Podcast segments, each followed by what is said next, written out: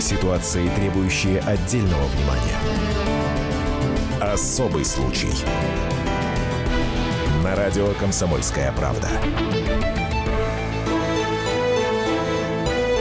Здравствуйте, мы в прямом эфире радио «Комсомольская правда». Меня зовут Валентин Алфимов, а рядом со мной Дина Карпицкая, журналист московского отдела «Комсомолки». Дин, я тебя приветствую. Всем доброе утро, добрый а, день. Итак, э, как вы поняли, да, у нас ситуация, которая требует действительно особого внимания. Тут э, всплыла на свет, скажем так, история э, бывшей невестки владельца Черкизона, Тельмана она, Исмаилова. Да, Тельмана Исмаилова. Она осталась на улице с двумя детьми, без жилья, без, без денег. Теперь живет в одном лишь... Ну, в монастыре она живет, собственно да. говоря. Да. Вот. А давайте сразу вспомним, кто такие Тельман э, Исмаилов и кто такой его сын Сархан. Да мы, естественно, будем эти имена сегодня упоминать и не один раз.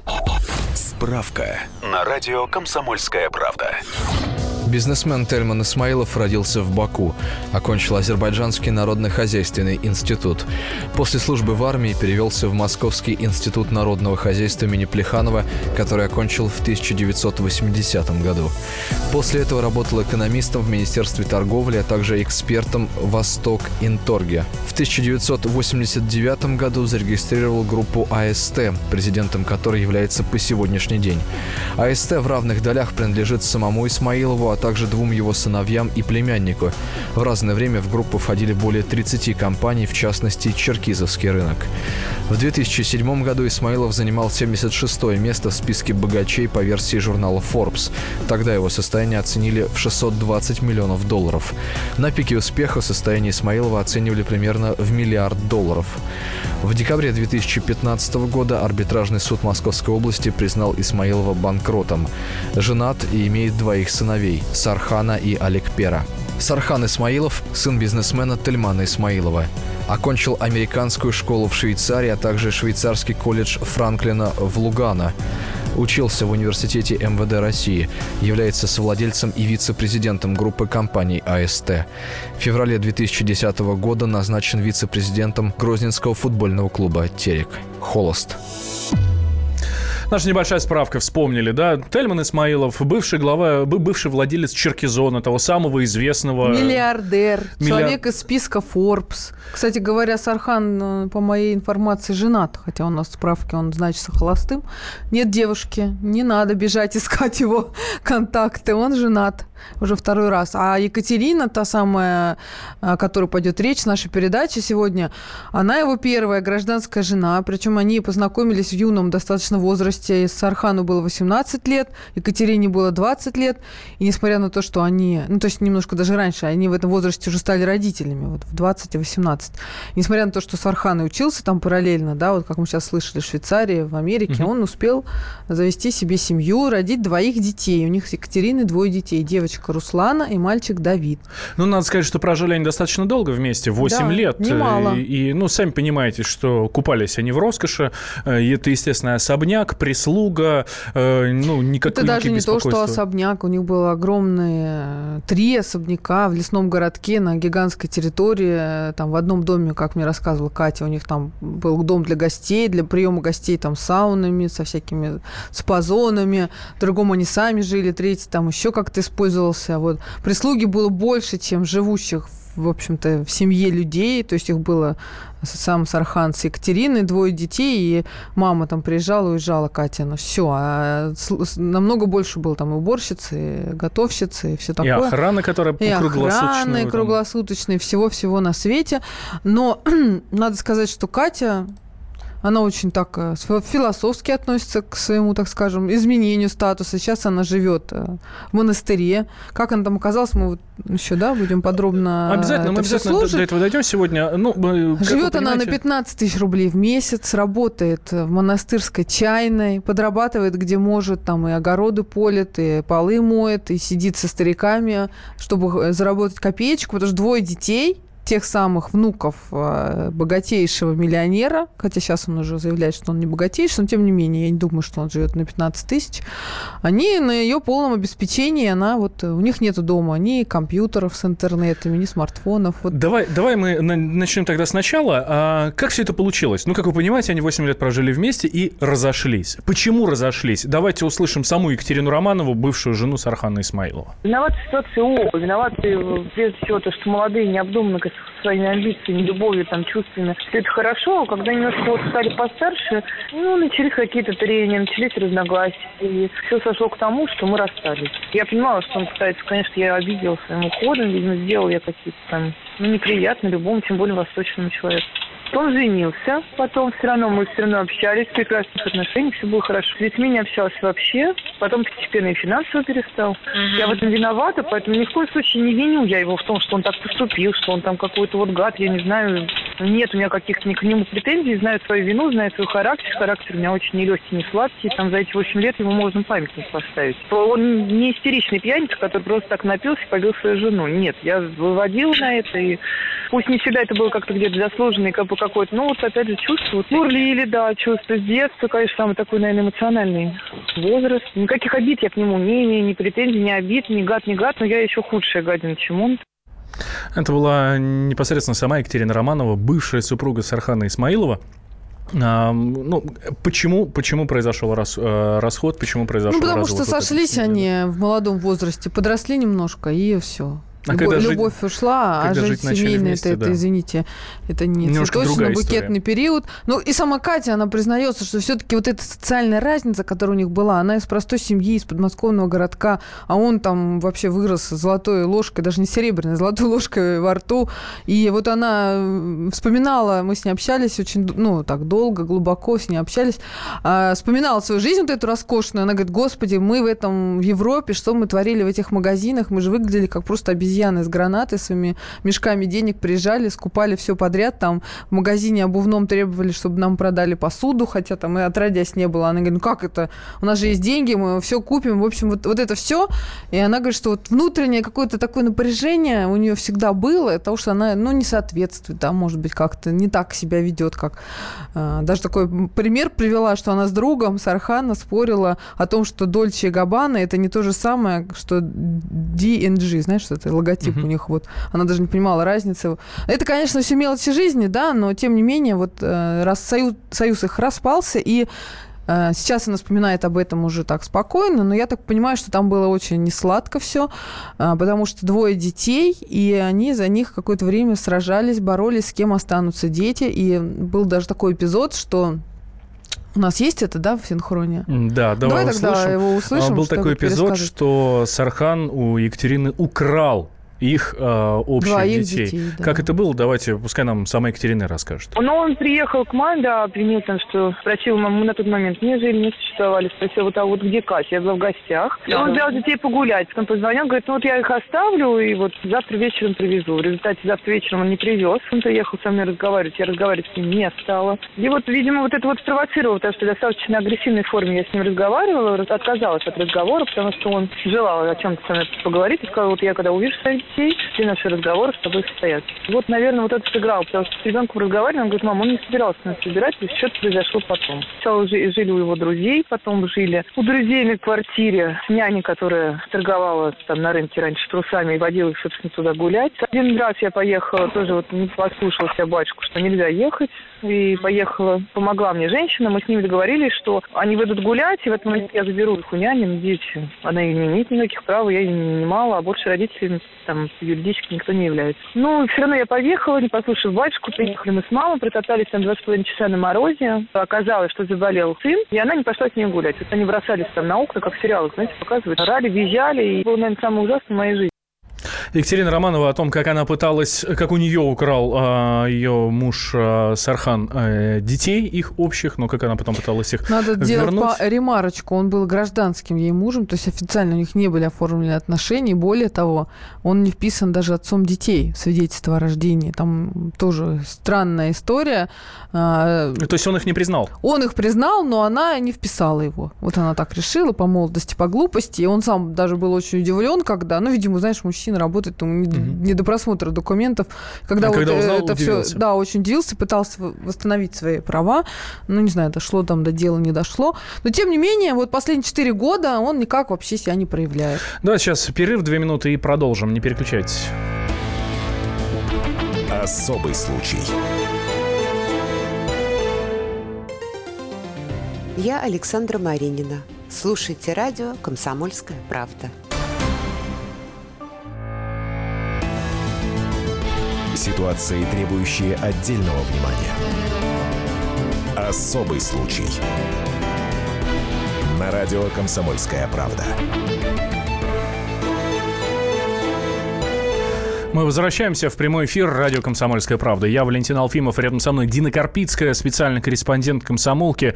А, Дина встретилась э, с Екатериной Романовой, это бывшая жена а, Сархана Исмаилова, сына. То есть это бывшая невестка, вот так, наверное, правильно невестка. сказать? Бывшая невестка самого, э, одного из самых богатых... Э, Людей России. Да, олигархов.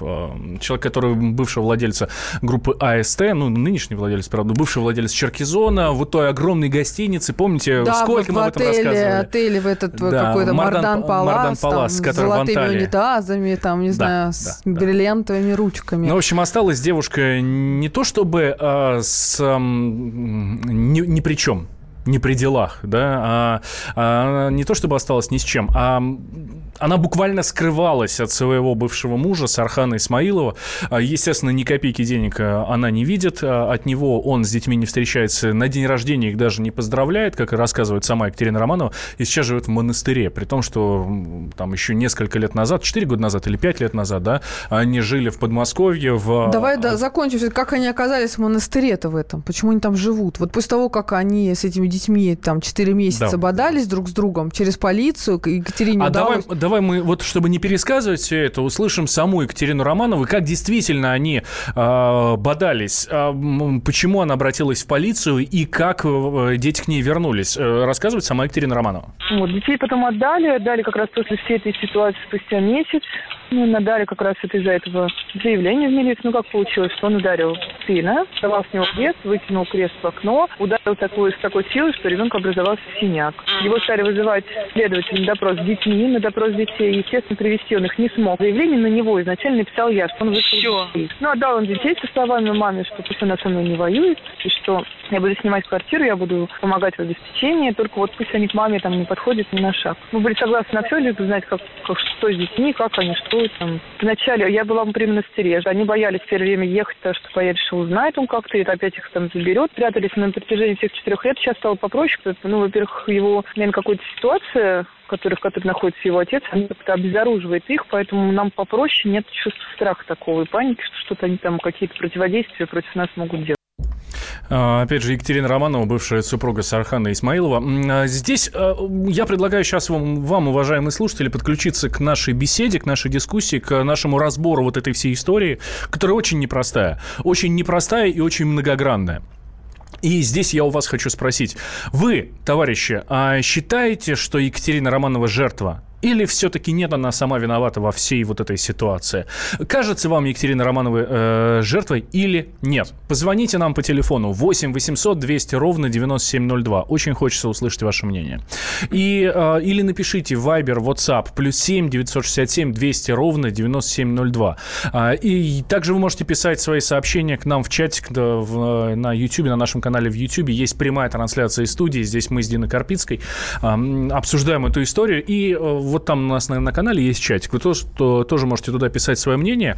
Вот э, уже написал Юджин, э, Джейн Юджин э, написала, написал, э, пишет, восхищаюсь силой этой женщины, она держится молодцом и очень за нее переживаю. Вот такое мнение а, от нашей слушательницы. Ну, на самом деле, очень много комментариев под а, материалом моим, да, на сайте «Комсомольской правды» он висит, вы можете все посмотреть и знакомиться, и многие пишут, что ах, так ей надо, нашла себе принца, на что они все рассчитывают. Слушайте, давайте все-таки муха от котлет отделять. Дети есть дети, родились они в богатой семье, в бедной семье, где угодно. Им нужно внимание, им нужна любовь, забота, и деньги тоже нужны. Конечно же, он такой же отец, как и она мать, поэтому неважно, а, чье там как происхождение, э, детям нужно помогать. Я здесь полностью на стороне как бы вот такой справедливости. Почему он на 4 года выпал из жизни своих собственных детей? У него там э, шел в первый класс мальчик в этом году, и на свою, конечно, зарплату 15 тысяч Катя не могла собрать его в школу, и буквально вот она собирала одежду, которую приносили люди в монастырь. Но неужели, если ты сумел завести детей, то сумей их как-то и одеть, обуть и в школу отправить хотя бы элементарно? Ну вот пишет нам слушатель, единственная жертва – это их дети, а он и она не жертва, никого из них мне не жаль. А еще одно мнение у нас уже вот из, из и считаю, что в любой ситуации оба виноваты, но в разной степени. Абсолютно виноваты оба, конечно. Тут не поспоришь, да, но дети есть дети. А, давай тогда услышим мнение нашего слушателя Олега. А, Олег нам дозвонился. Олег, здравствуйте. Да, доброе утро, ведущий. Здравствуйте. Конечно, жаль и женщину Екатерину, и ребят жалко.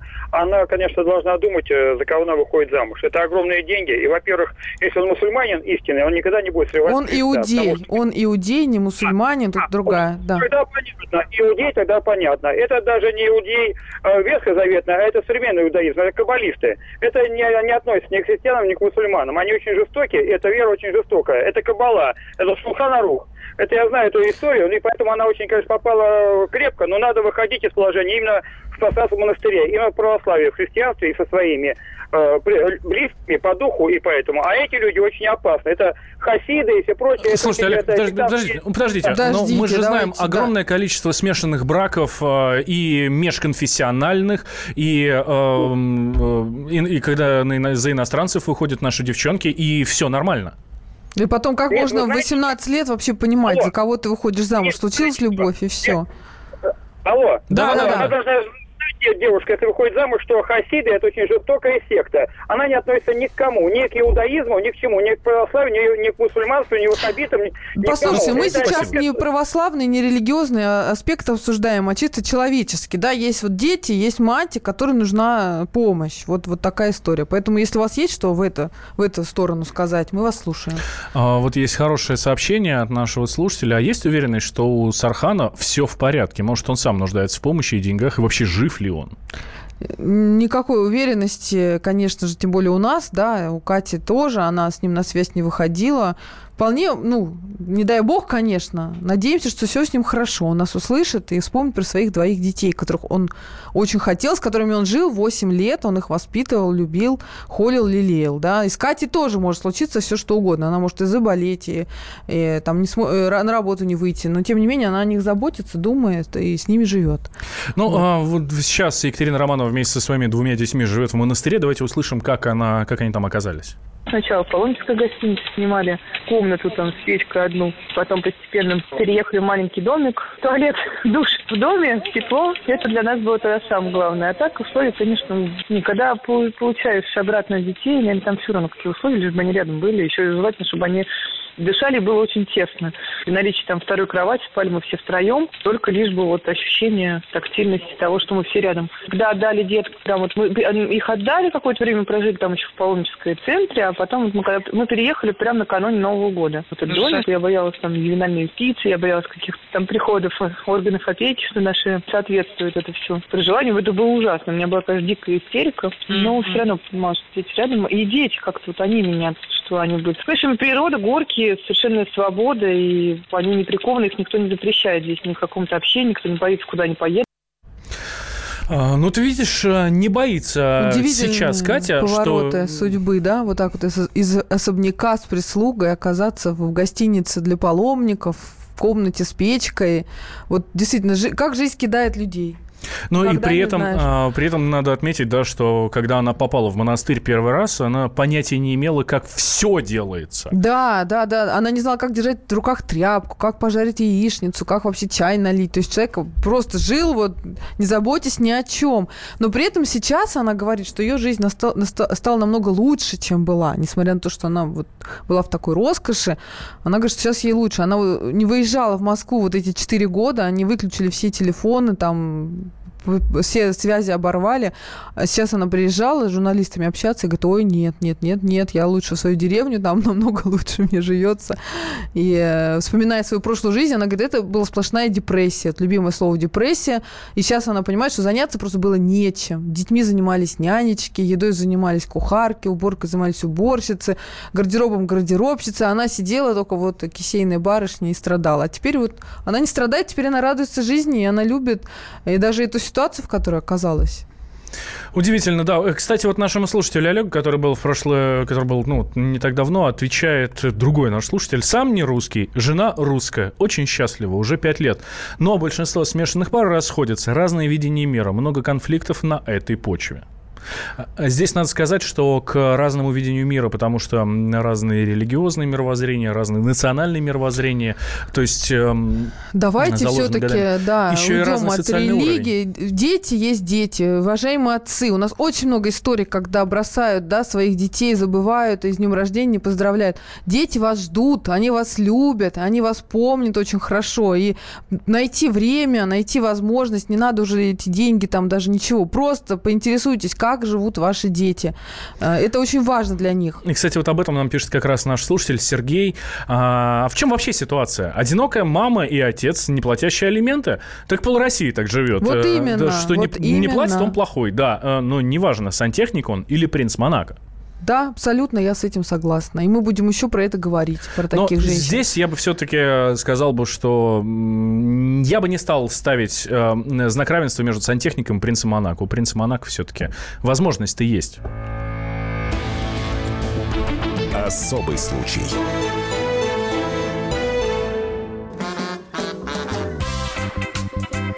И в России. Мысли и за рубежом.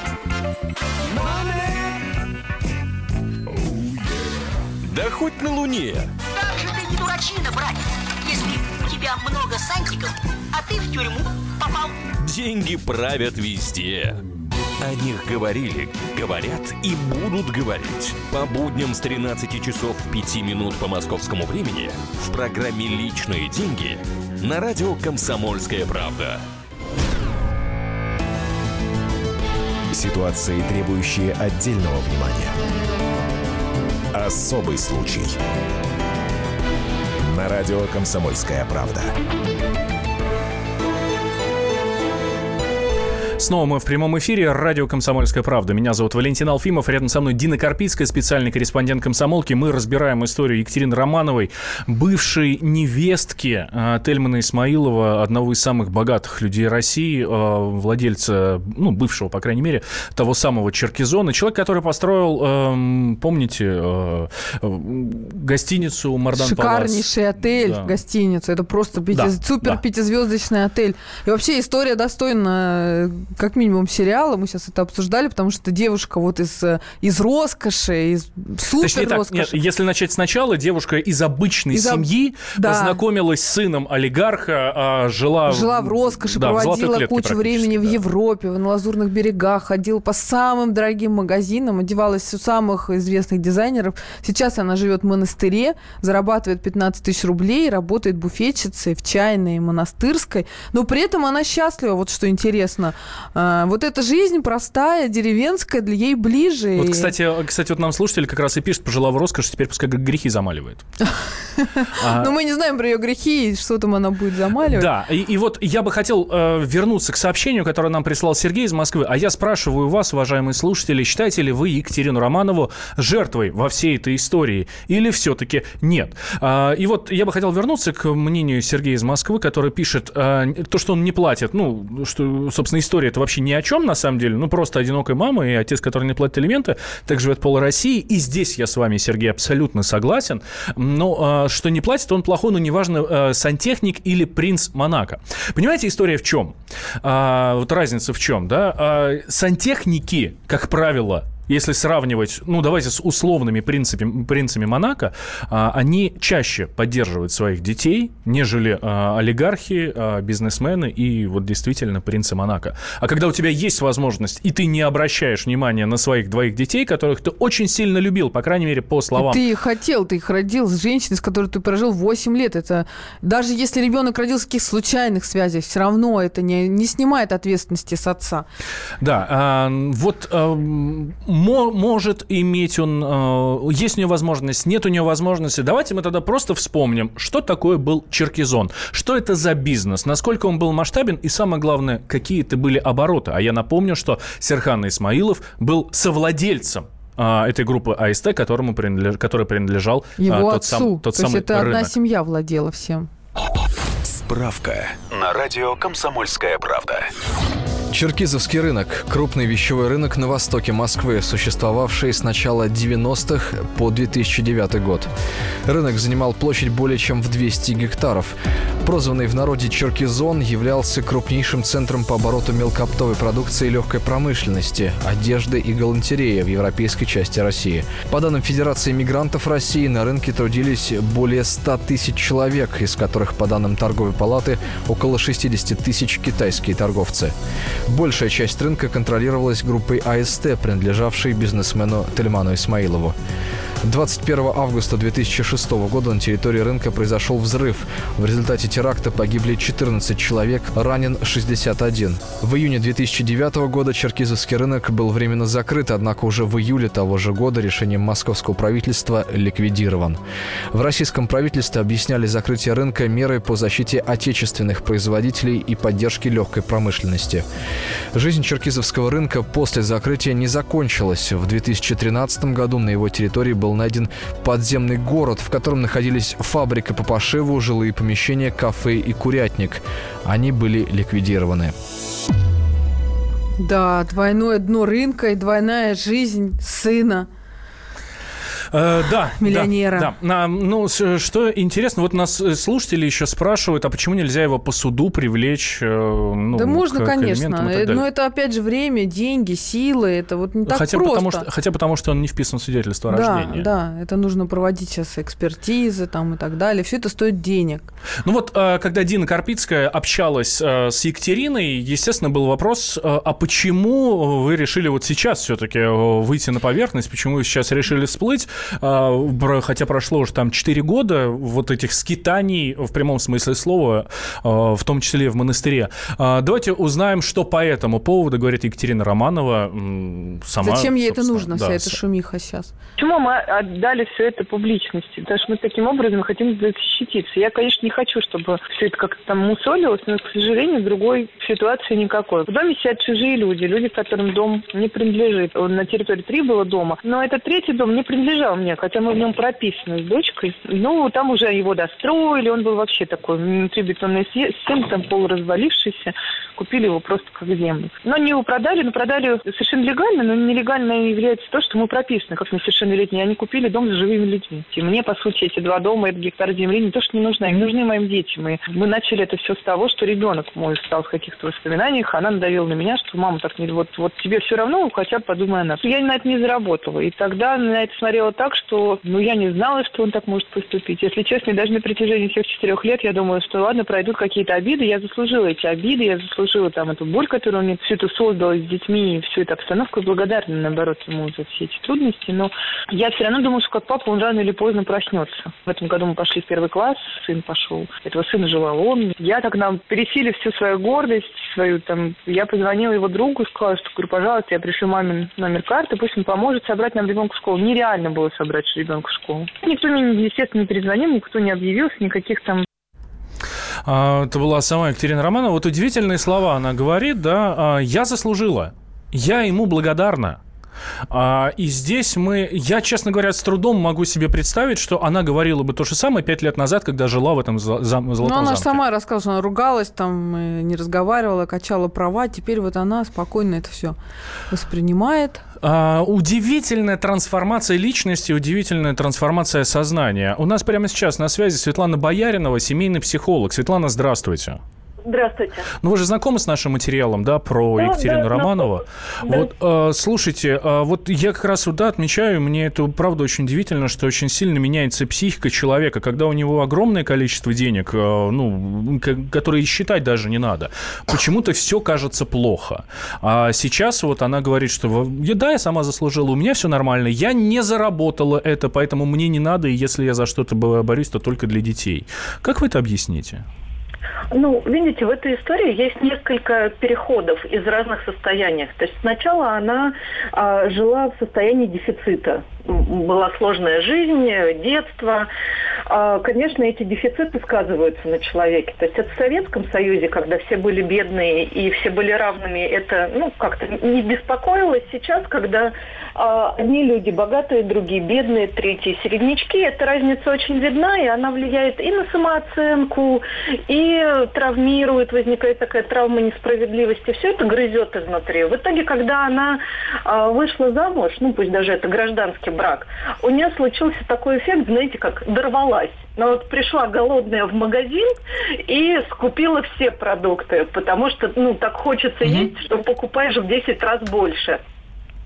Она наигралась в этом, она накупалась в, в этом, она подняла себе самооценку, она доказала всем каким-то бякам-закорякам, что она лучше, что она не хуже их.